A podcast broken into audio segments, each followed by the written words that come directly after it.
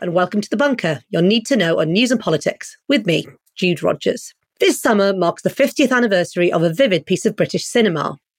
If I told you it involved a policeman dressed in a smock, Christopher Lee in full makeup, and a 50 foot wooden figure on a cliff top about to be lit, you'll either think I'm mad or, oh God, oh Jesus Christ, you'll know I'm talking about The Wicker Man. This 1973 classic is an eerie rendering of the countryside and the pinnacle of the genre known as folk horror.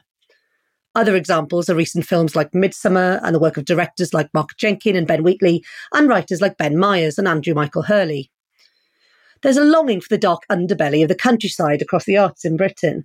But where does it come from, and what does it say about us? To explore this, I'm talking today to the architect of the BBC Radio 4 New Weird Britain series, editor of alternative music website The Quietus, organiser of the best named summer weekender in Britain to my book, Acid Horse, and all round druid of the Wiltshire Hills, John Doran. Hi, John, how are you? Hey, Jude, how's it going? Well, very well, thank you. It's, I hope you don't mind me calling you a druid of the Wiltshire Hills, but you do have that fabulous beard at the moment, and you are speaking to us from the Wiltshire Hills. So let's start with brass tacks. How would you describe folk horror? I'm tempted to say spurious and completely made up. So, according to one of our writers, Adam Scovell, he wrote this definitive book called Folk Horror Hours Dreadful and Things Strange. He calls it like a prism of a term. And I think I get what he means in that the farther you get away from the source, the more diffused and less intense the light becomes. So, it's mainly used like when we think about three specific films. And those three films are Blood on Satan's Claw, The Wicker Man, like you just said, and The Witchfinder General, the so called Unholy Trinity. And I think, you know, you get this term, it kind of cropped up in reviews and stuff like that. And in fact, one reviewer, a guy called Rod Cooper, used this phrase to describe the film that would become Blood on Satan's Claw when he first saw it in 1970. But the way that you're using the term folk horror today, I think it was first used in its modern sense by Piers Haggard, who's the director of Blood on Satan's Claw. And he was looking back retrospectively at the film when he was speaking to Fangoria magazine about it about 20 years ago. And then this um, term was further back engineered and given substance and ultimately made popular, I think, by Mark Gatiss in the 2010 BBC series, The History of Horror. Mark Gatiss drew the link between these three films, the uh, so called unholy trinity. And I think he essentially drew attention to how a certain strand of British film creates a link between the landscape and folkloric traditions. And I, th- I think, you know, you can make three generalizations about most canonical folk horror. And then it, it uses folklore to create not just a sense of horror, but maybe a sense of unease or a sense of eeriness. It definitely presents a clash between the modern and the ancient. And then also, in doing all of this, it creates its own folklore. Like I see folk horror existing in 2023 in kind of two completely separate areas. And like one is this kind of like already this kind of hidebound, cliched set of signifiers like children wearing animal masks and uh, windswept Saxon churches and creaking pub signs. And I think that's kind of where folk horror is like less interesting. But also I think it's still like a vital influence in the arts, generally speaking. You know, I, I find like I read some folk horror influence short stories, but also I'd say, you know, I find it in music. I'm not interested in sitting around in some pub with a lot of boring guys going on about what constitutes true folk horror in films, but I can find folk horror, say, for example, right across the recorded output of Gazelle Twin. You know, so yeah, I, I, I think um, I think it's different things to different people, Jude. Mm. So there's this risk of it becoming sort of fetishized in a way, or there is a fetishization of it, but it's also very creative. Thinking about this, is it too basic to say we're interested in folk horror now because we're living in an unstable moment in history? You know, I'm thinking about this, you know, from my writing about folk music, you know, folk music seems to have a revival, you know, once every 10 years or whatever. Folk music collecting was at its busiest around the First World War. There was a big boost in the early 60s when, you know, there was the threat of the bomb. And it seems to be this desperation to return to some sort of primal idea of ourselves. I think it is simplistic when it comes to folk horror. I think it's such a complex thing that I think maybe you can say there's a secondary link there, but no more than that. I think like the received wisdom, that tough times make for great protest music. This is another thing that I just I, I, don't like. I like it's the sort of thing that journalists like saying, but the more you dig into it, the more it starts fraying and kind of falling mm. apart. I mean, it's good because it forces us to study time periods in much closer detail. Like in the 1960s, there was an occult revival, which you could link you know, in part to a post war breakdown in gender roles. There's an emergence of a Western counterculture, the rise of psychedelic thinking. There's a further erosion of the influence of traditional organized religion. And then as the decade ends, you've got like links. There's definite links between the continued rise in the occult, the intensification of horror films, and the visceral reaction against the war in Vietnam and the fear of nuclear annihilation. And this all kind of, you can see it sort of congealing in the background as heavy metal's born via Black Sabbath. We're clearly going through very troubling and difficult period in history. It's understandable that you might look at people as wanting to look back to connect with simpler times. But is that as important as the fact that we've now got a newer generation fully divorced from religious upbringing, fully engaged with the idea of self identification, who are free to find new off the shelf communities and ideologies online? So, like, I think of like folk horror, isn't like folk horror just a small symptom of a bigger thing, you know, like folk horror is tiny compared to the idea of the Tumblr witch or the YouTube occult influencer or the reinvigoration of tarot and horoscopes. Those things are massive compared to folk horror. So, like, you know, maybe folk horror's popularity is actually ridden in on the coattails of a much bigger revitalization of interest in the occult. Also, here's another thing these unstable times we're living through they're quite magical themselves in their horror. You know, like the architects of popularism, like and that's at the far left and the far right. Characters like Steve Bannon and Alexander Dugin in uh, in Russia, they're essentially magical thinkers, devotees of esoteric philosophers like Julius Evola.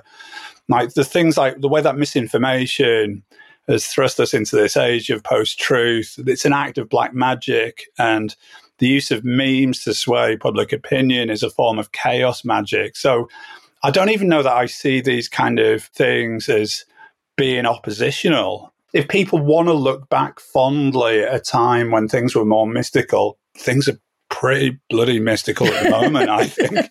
it's a good, very interesting way of thinking about it. God, I don't like the idea of Steve Bannon as a magical being. It's quite frightening. In a really interesting Guardian essay um, back in 2019, Andrew Michael Hurley, who's the author of one of my favourite folk horror books of recent years, The Lonely, says a folk horror can be thought about as an antidote to nationalism. The argument goes because it provides a mirror on the romanticising of ourselves and the land we live on. What do you think about this? Well, it makes sense on paper. And, you know, I'm not going to knock this guy because it's the sort of thing that I would probably say in a review myself. But, you know, I think maybe it's a notional or symbolic antidote to nationalism. And even then, it's probably under very specific circumstances and it probably helps if you listen to Radio 4 or if you read The Guardian or you've got a sub to the LRB.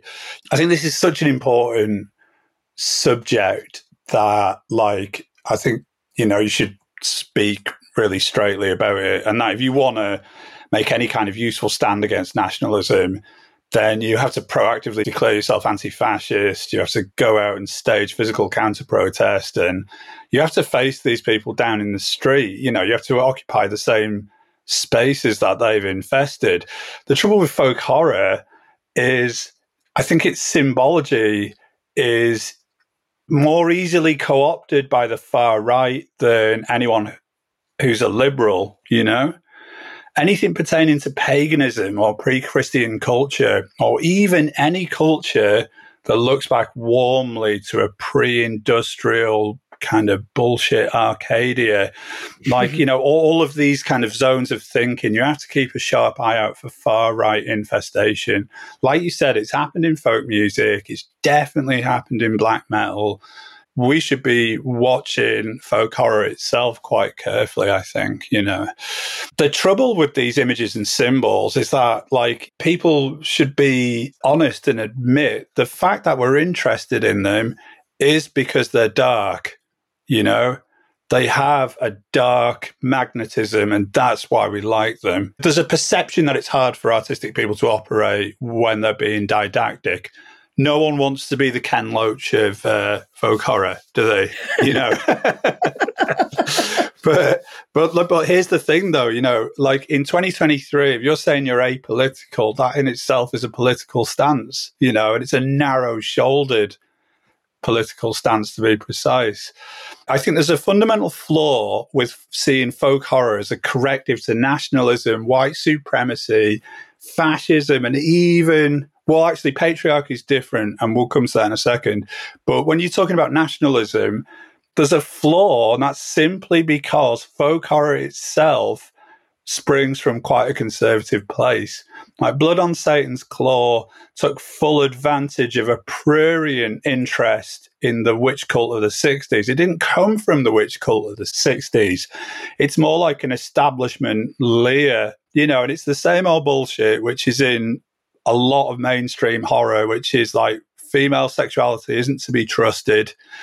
And, you know, don't get me started on The Wicker Man bloody hell! Like, I, I love that film, but Lord Summerisle is everything that's wrong with the traditional idea of the counterculture.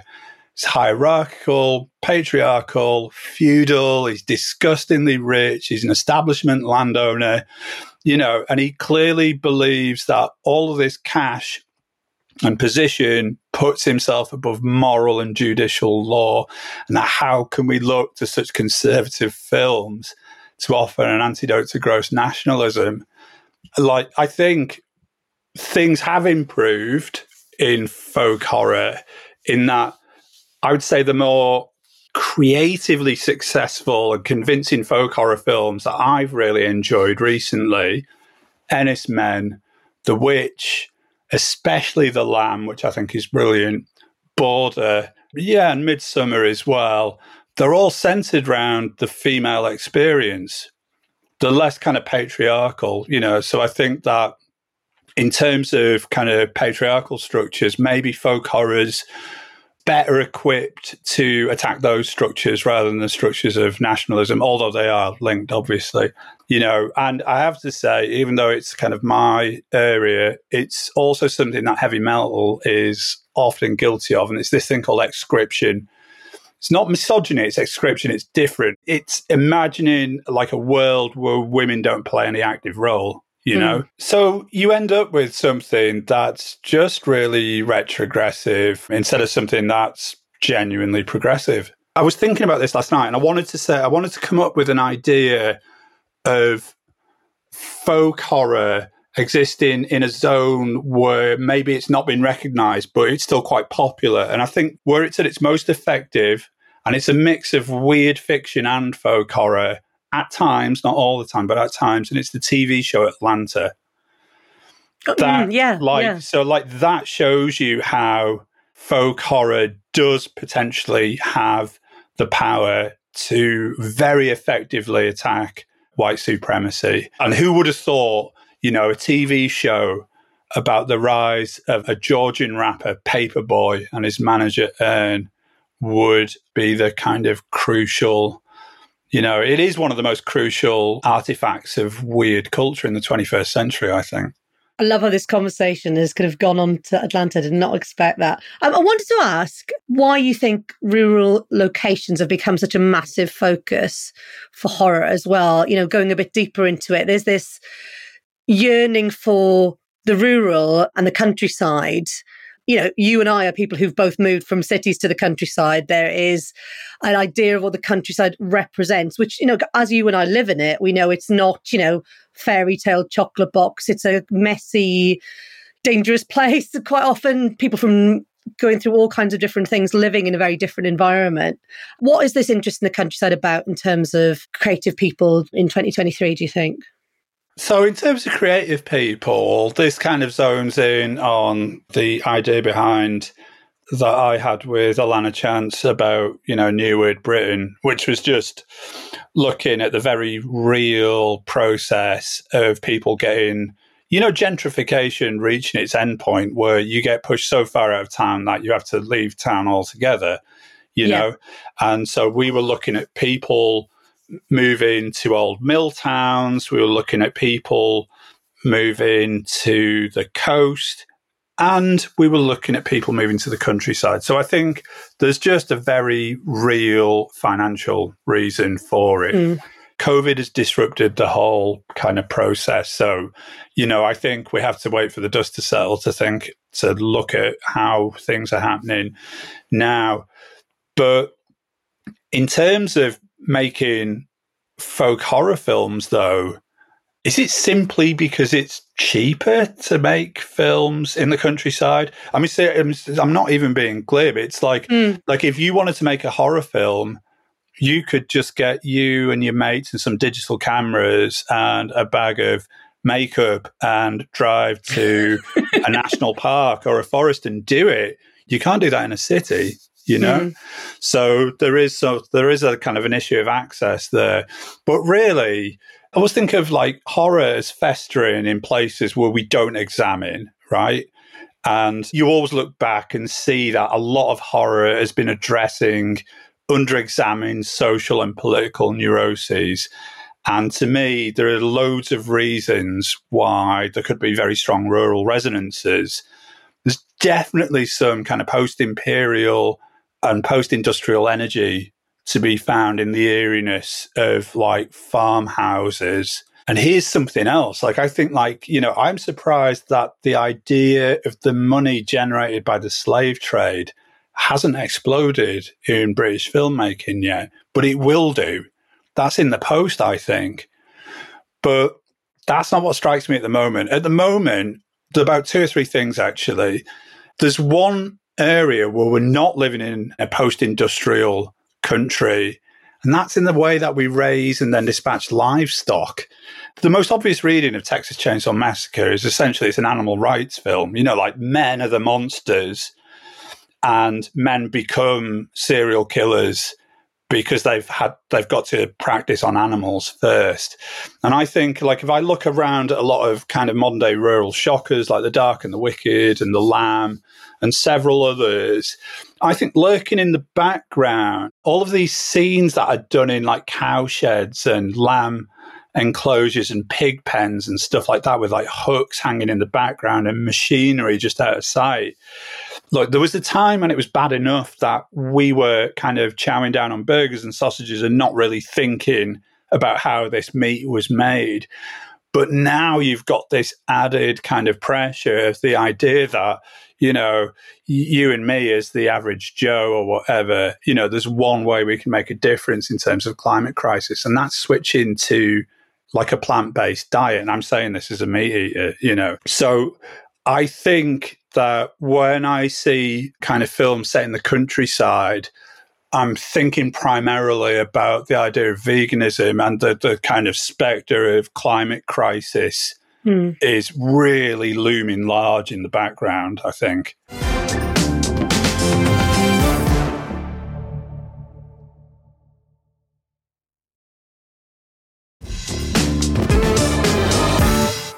One of my theories for the rise of folk horror is the age of the people making it. You know, people of the age of, you know, you and me, John, who grew up in the 70s and 80s when genuinely terrifying rural dramas and public information films were on TV all the time. so it's in the hands of the makers as well. Do you agree with that? You know, and which of those things do you think were the most influential?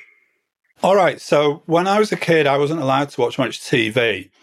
So I don't actually remember all of this Scarfolk stuff from the first time round, although I do get a kick out of it now. And I totally agree with what you're saying but it's not my direct experience. So, like, I love Children of the Stone. I think the Stone tape is like, you know, one of my favorite all time bits of TV, but I only saw them as an adult.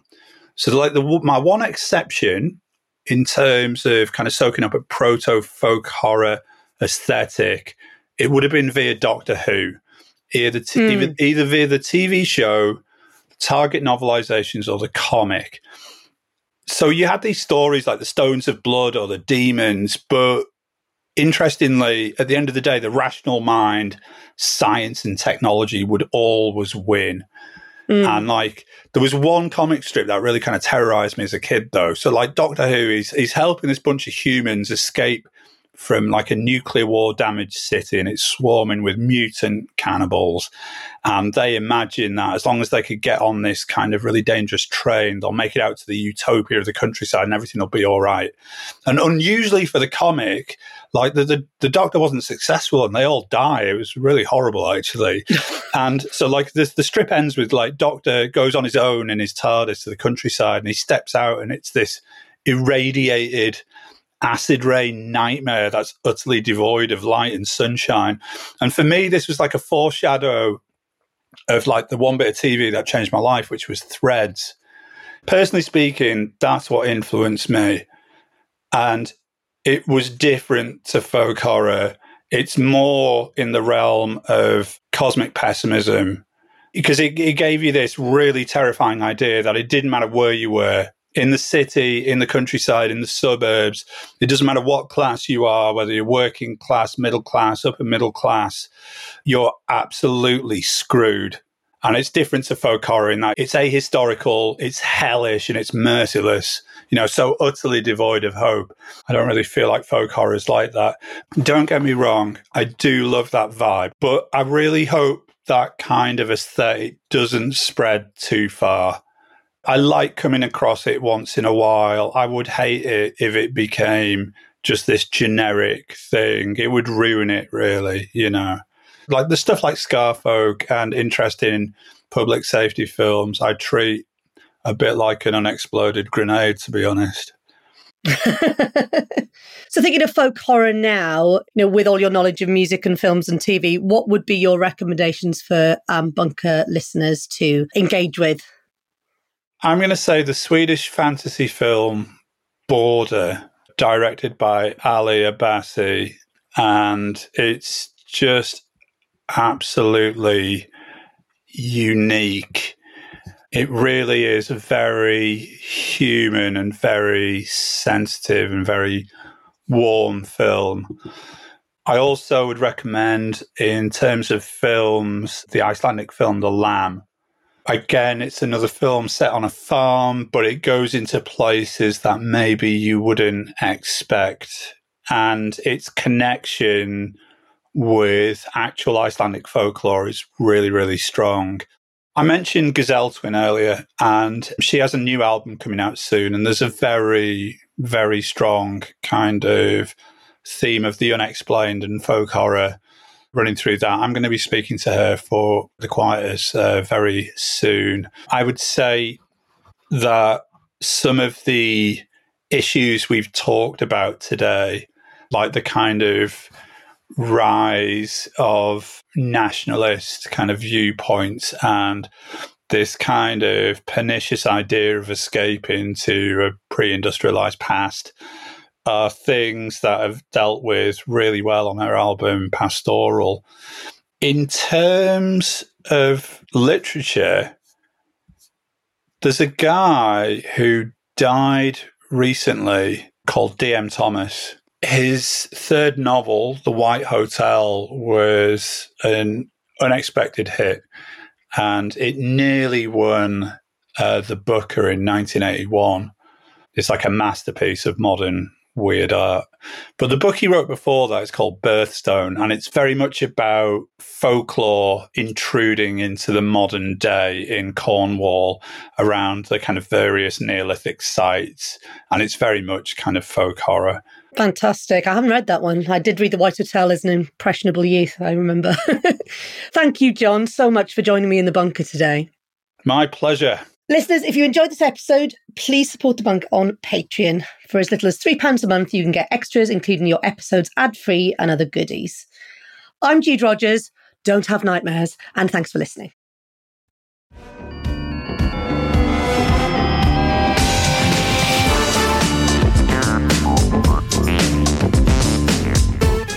The Bunker Daily was written and presented by Jude Rogers. The producer was Kasia Tomasiewicz. Audio production was by me, Jade Bailey. The managing editor is Jacob Jarvis, and the group editor is Andrew Harrison. With music by Kenny Dickinson and artwork by James Parrott, The Bunker is a Podmasters production.